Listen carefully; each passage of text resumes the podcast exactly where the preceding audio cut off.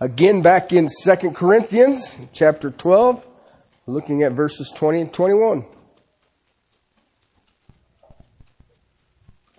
2 Corinthians 12, 20, and 21. A section, actually, that goes from verse 20 all the way to verse 14 of chapter 13, that uh, I call the process of sanctification. Process of sanctification. It's multiple steps through here, and we are in step one. Please follow in the reading of the Word of God. For I'm afraid that perhaps when I come, I may find you to be not what I wish, and may be found by you to be not what you wish. That perhaps there will be strife, jealousy, angry tempers, disputes, slanders, gossips, arrogance, disturbances. I'm afraid that when I come again, my Lord may humiliate me before you, and I may mourn over many of those who have sinned in the past and have not repented of impurity and immorality and sensuality which they have practiced. Father, help us to hear. Help us to understand this section. Father, as we come to the end of this letter, May we understand that this isn't to be just glossed over as the conclusion of a letter. This is a pastor's heart poured out before us. Father, when we think about us, the war that rages that is spiritual, truth against a lie, Father, um, let us not be taken prisoner. Father, let us hear what these words say. Father, let us bow before your ways. Father, may we uh, embrace and rejoice at the process of sanctification. We love you. And thank you. Christ and Christ alone. Amen. What this two section here in 20 and 21 is, is basically step one of sanctification is repentance. Okay, and this is after salvation. It takes repentance to come to salvation, but after you become saved, then as you grow in the grace of Jesus Christ and the understanding the true knowledge of who He is, you will also understand sanctification. And there's times that He will confront you and you will have to deal with it. And He gives you the power to deal with it. It's sort of like what we were talking about in Sunday school. He's not this ogre in heaven trying to be mean. He's doing it for our safety, our protection, and our strengthening. I shared with you a couple of weeks ago, Satan's number one goal in spiritual warfare is to keep you stupid. Because if I keep you not knowing, then you're useless. But as we grow and we know a little more, uh, we become more and more valuable. That's one of the things we have to watch out for. Okay, so one step one that we have to look at in sanctification is repentance. Is repentance. It is adamant here that Paul is calling for it. There had been some, a lot of sin in the church in Corinth. Some had repented. But he also understood that the false teachers were still there. False teachers will play on sensuality. They will play on your senses. Okay? They will do things and teach things that will uh, entice the flesh. And they'll do it in the name of the Lord. And we, we've got to be so, so on guard for this. The problems were listed out there and the problems that they cause come in two containers, basically two situations. One is in between two people, and then the other one is personal. So between, you know, a congregation, you can have um, strife. You can have jealousy.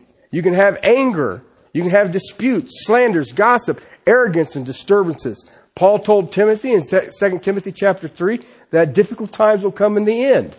Men will be lovers of self, lovers of money, dishonest, and, and, and it just goes down. And that lovers of self, as Charles Spurgeon would say, is the sewer pipe that the rest of it comes pouring out of. And Paul's telling Timothy that the church, people in the church will be like this. Part of the reason that that happens is because the war, spiritual warfare is simple. It's not what everybody says it is. It is truth against a lie. That's, that is the essence of spiritual warfare. It is a war for your mind, for your thinking. Paul told the Romans, renew your mind. Okay? And the reason is that you can be on guard. You can be on guard. So we looked at the problems. And today I want to conclude just this step one is in the middle of verse 21 there. I'm afraid that when I come again, my Lord will humiliate me before you, and I may mourn over many of those who have sinned in the past and not repented. Okay? This is the pain of unrepentant sin. The pain of unrepentant sin. We saw the problems that it causes, but now we're going to look at the pain that it causes. When I look at a text, you have to understand something. I'm looking at it as from a pastor's viewpoint. Okay? I look at the apostle Paul and I see a pastor, I see a shepherd. And, and, and that, so when I look at it, but as a believer, okay, as a pastor and as a believer, you cannot expect people to be sinless. We are in these earthen vessels. Okay? This is not what this text is saying. You know, if, if a person, the issue here is not the person sinning. The issue is the person not repenting. Alright? That's the issue. Okay? And you know what? You're going to run into people, you're not going to believe this, that are constantly repenting over the same sin. Okay? But that's alright, as long as they're repenting. Alright? You, you don't take them out and shoot them. Okay? But you help them.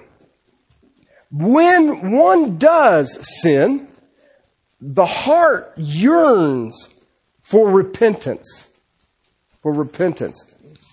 Chapter 6, verse 1 of the letter to the Galatians, brethren, even if anyone is caught in a trespass, I like the way he phrases that. He's caught. Okay, it's a snare. All right, he's caught in a trespass. You who are spiritual, restore such a one in the spirit of gentleness, each one looking to yourself, so that you too will not be tempted. Verse 2 says, Bear one another's burdens, thereby fulfill the law of Christ. Okay? When people, listen, people will bash people with the word repent. Okay? Repentance is for restoration. We, we, we always say, I, I want to make your relationship with Christ stronger. And part of being stronger is repentance. Alright? That's why we pray for the saints.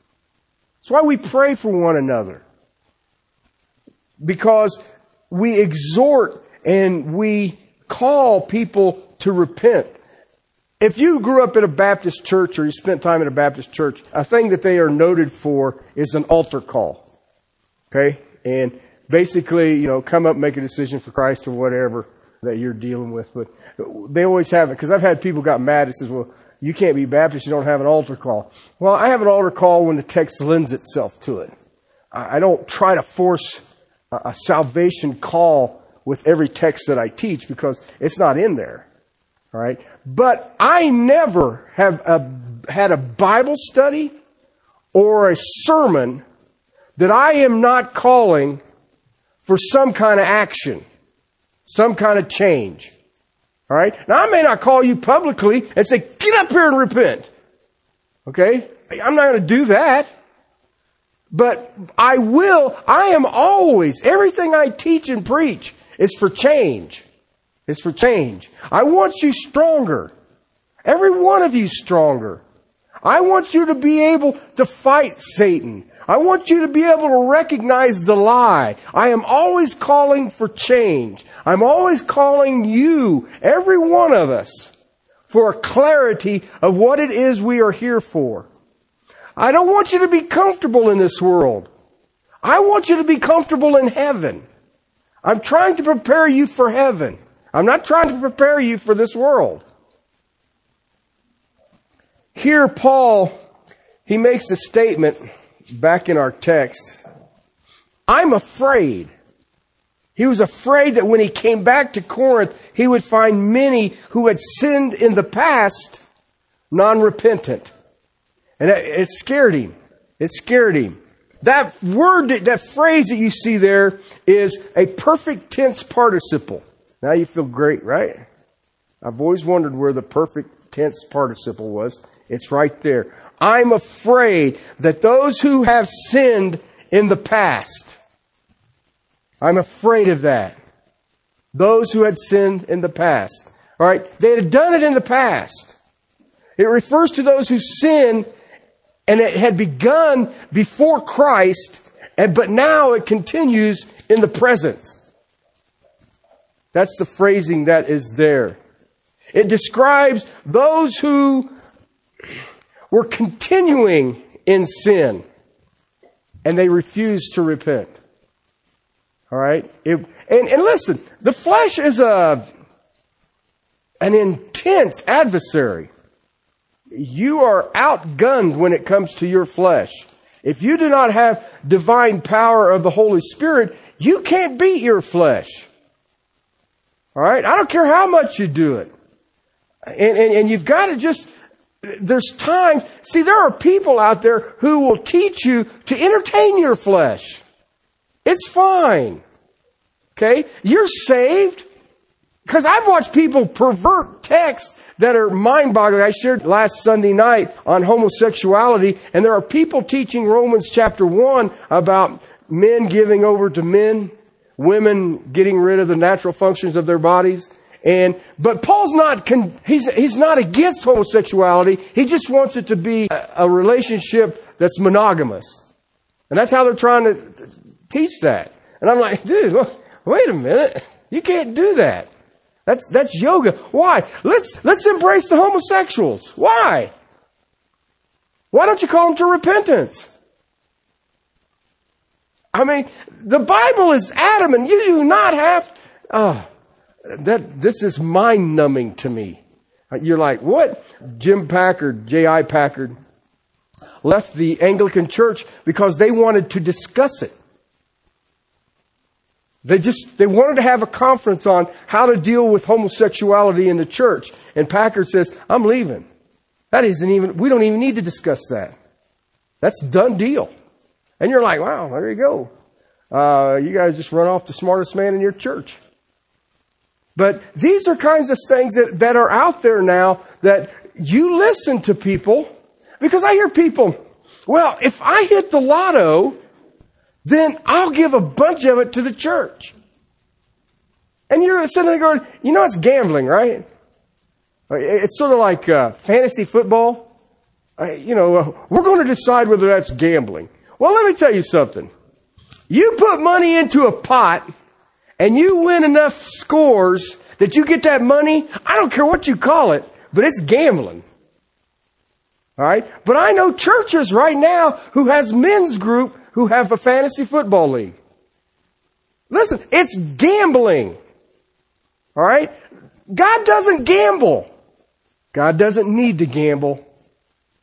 All right? So please be aware of some of the stuff that, that's all over the place.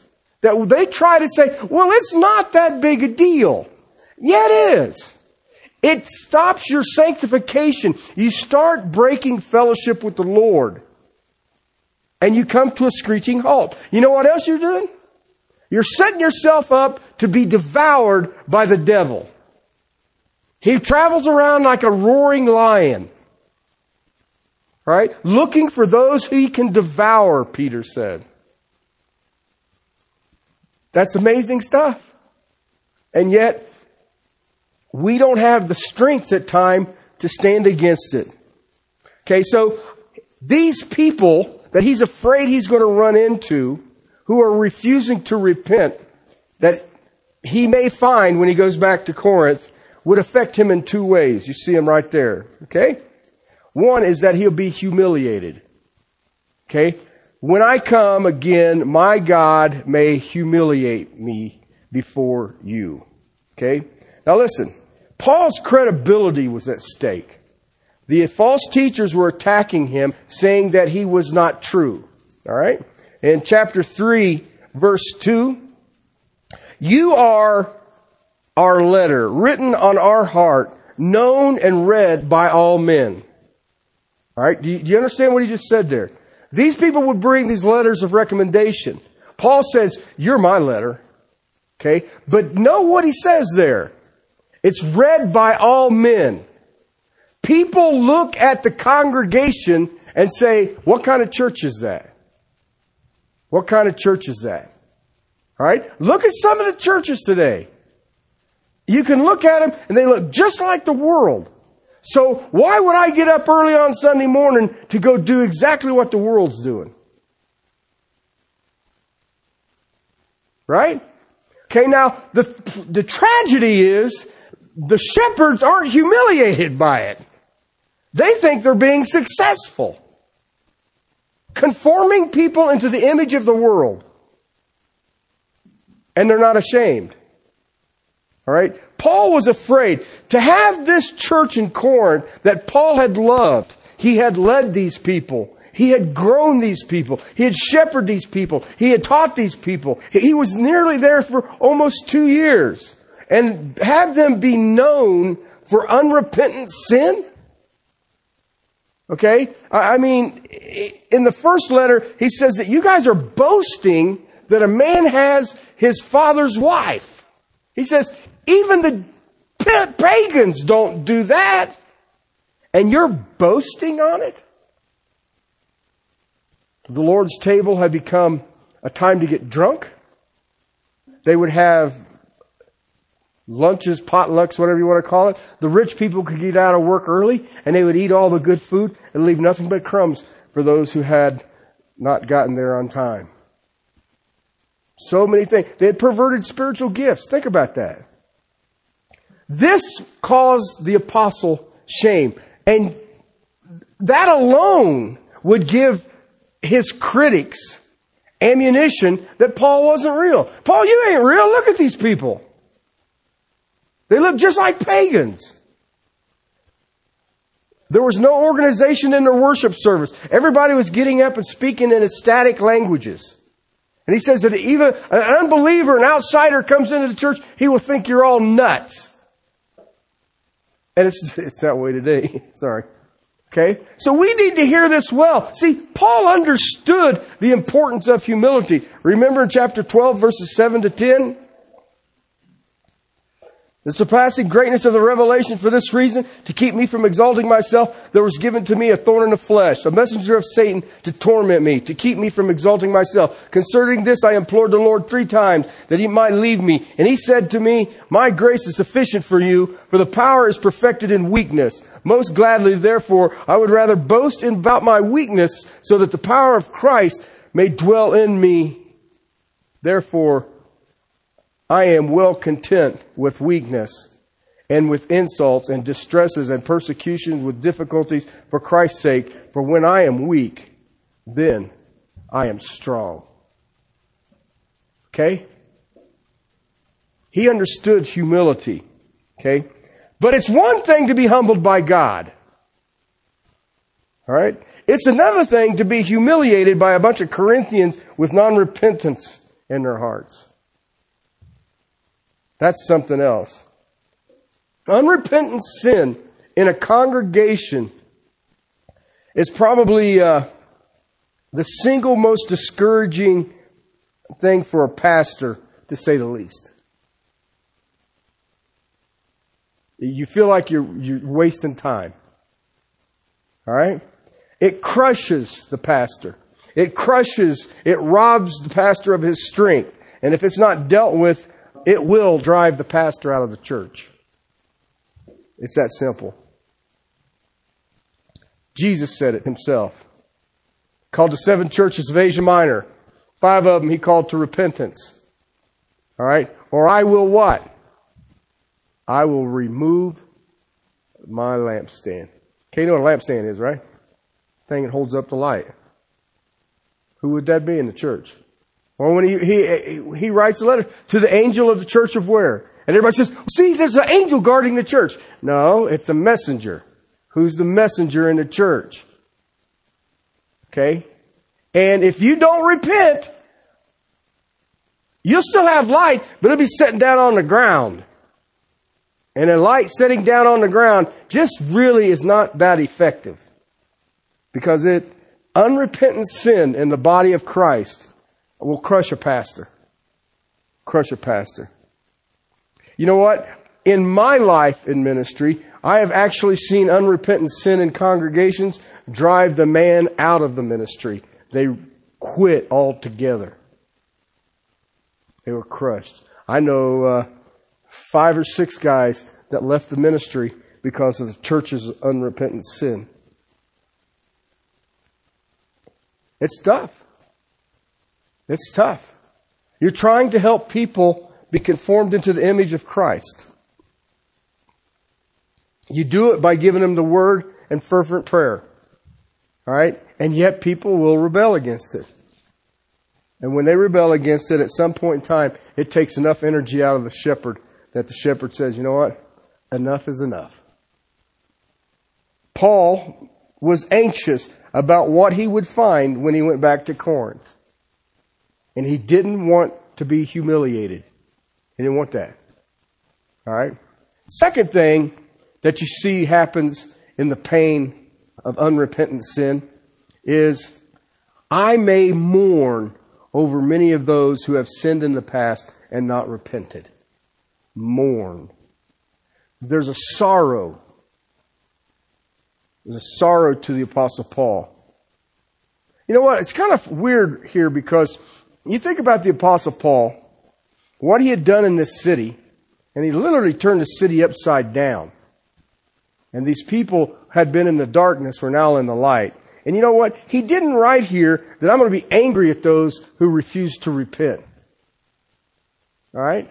Because we get, we, every once in a while, you deal with somebody long enough, you get a little fed up with them, says, yeah, you're an idiot, and you walk away. Okay? Paul didn't do that. He said he would mourn.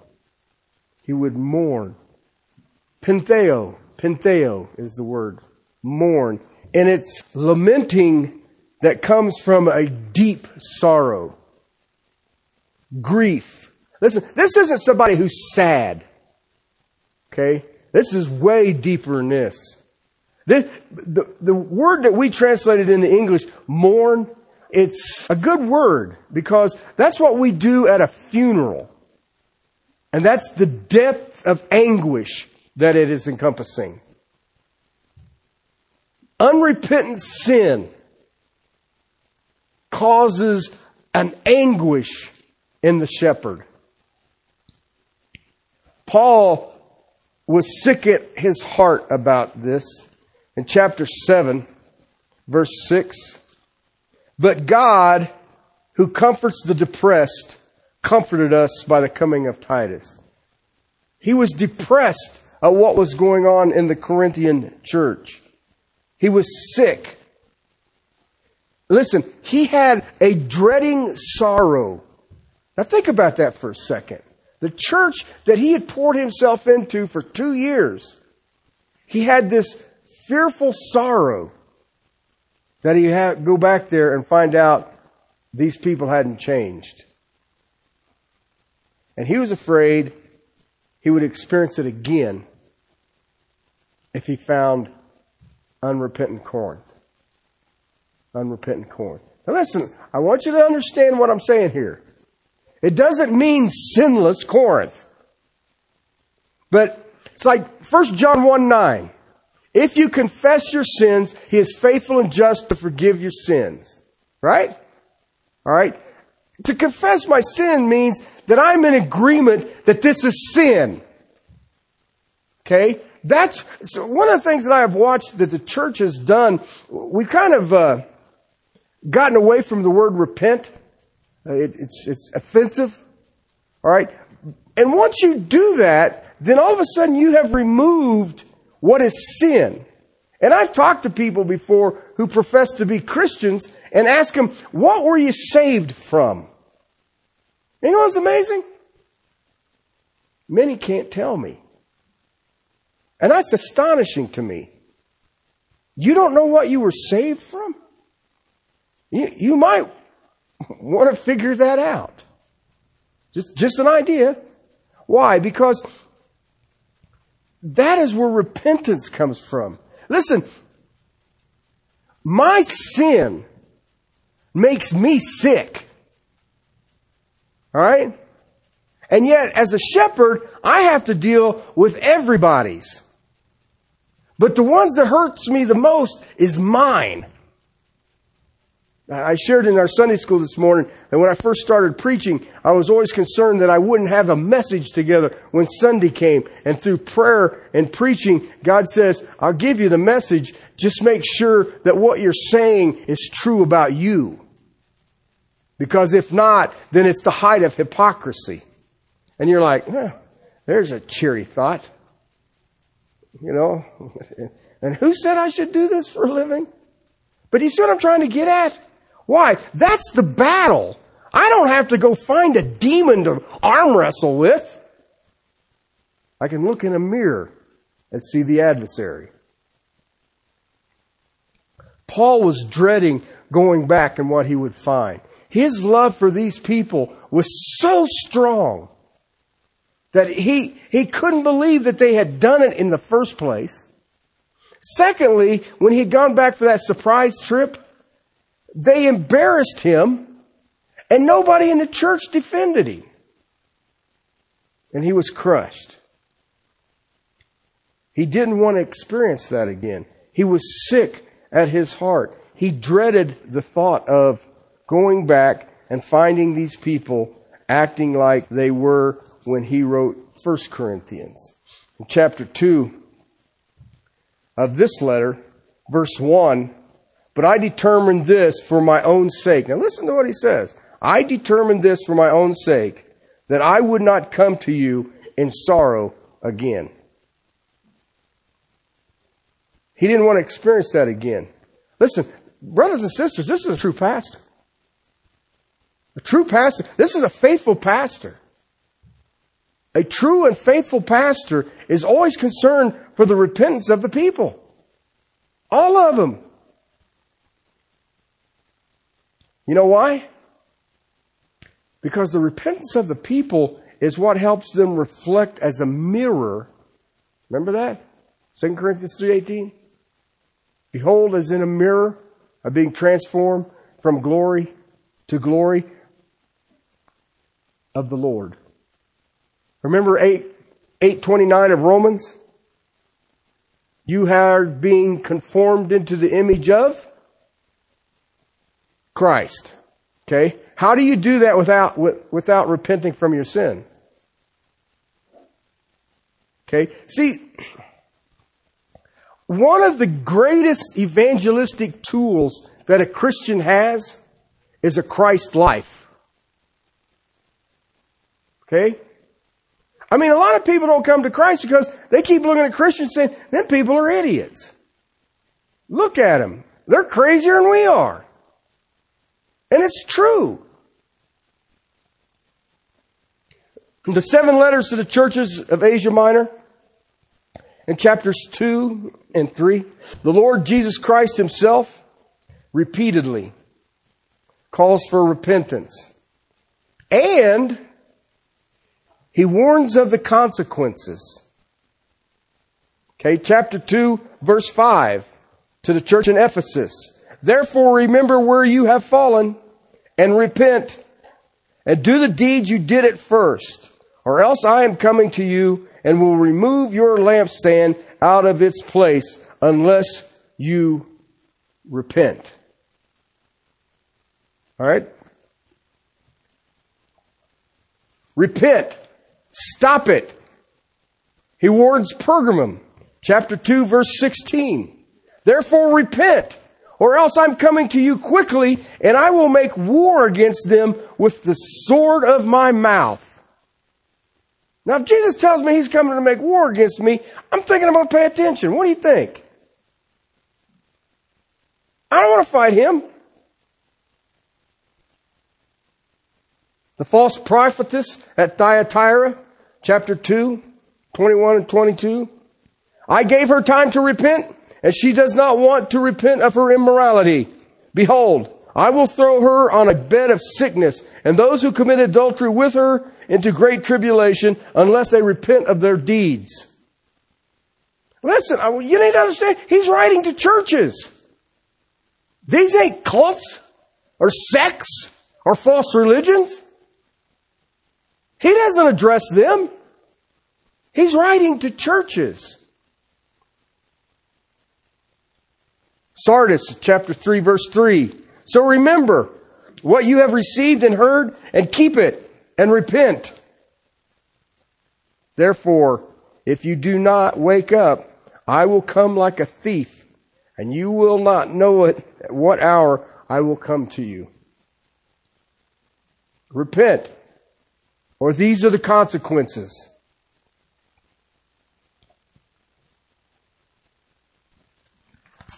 Laodicea.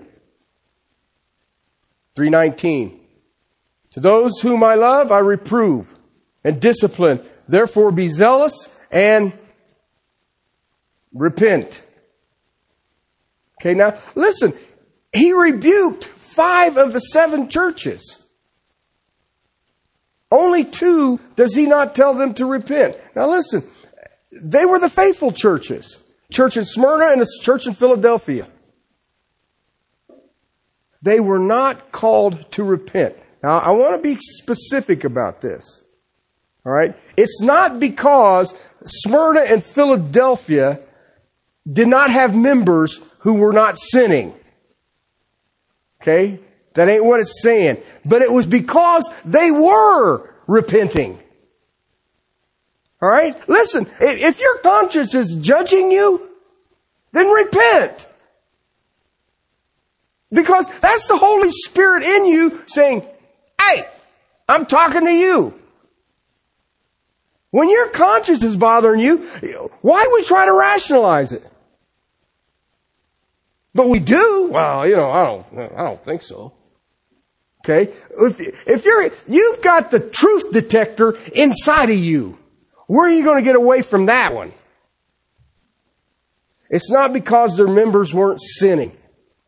It was because when sin was there, it was dealt with, either on an individual basis or a collective basis. It was always dealt with it. See, Paul's call for repentance was basically nothing more than an echo of the Lord Christ Jesus. That's what Jesus said. But you know what? I kind of wandered around a little bit and I found out that that's exactly what his father's was about. We see Jesus to the seven churches and in the gospel record always dealing with them and saying, hey, you know, repent, boo. But what I found is that's the Father. Book of Isaiah, chapter 57, verses 14 and 15. And it will be, be said, build up, build up, prepare the way. Remove every obstacle out of the way of my people. For thus says the high and exalted one, who lives forever, whose name is holy, I dwell on a high and holy place, and also with a contrite and lowly spirit, in order to revive the spirit of the lowly and to revive the heart of the contrite. That's repentance. That's repentance. 66, the same letter. Chapter 66, verse 2. For my hand made all things, Thus all things came into being, declares the Lord. But to this one I will look. Now listen to what he says. To him who is humble and contrite of spirit, who trembles at my word. I can't go away from repentance and not talk about the number one repenter in all of scripture. King David. Psalm 51, verse 17. The sacrifices of God are a broken spirit, a broken and contrite heart. O God, you will not despise. Now let's be, let's, you know, when it, it comes to David, there's a piece of work. Okay? And yet, you know what? He repented. He repented. Listen, I'll give you a couple things and I'll close this. To those who would repent, Proverbs 28 verse 13. He who conceals his transgressions will not prosper, but he who confesses and forsakes them will find compassion. 1 John chapter 1 verse 9, I've already shared that one with you. Confess your sins, he is faithful and just to what? Forgive his sins. See what's on the board for those who will repent. Okay? Those who fail to repent, they face discipline. Discipline. Guess what? Step two of the process of sanctification. What's its title? Discipline. And we'll start that next week. Father, thank you for your word. Thank you for the power to repent. Thank you for being long suffering with each and every one of us. Father, thank you for your word that, that strengthens us.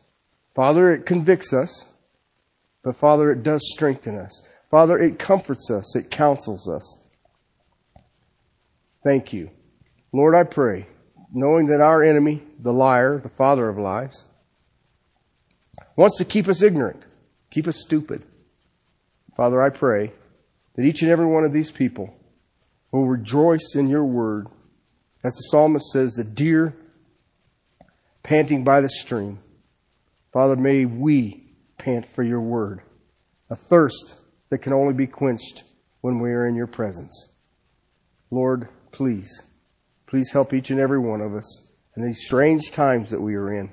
Father, let us be overwhelmed by your presence to your glory and to your praise. In Christ and Christ alone.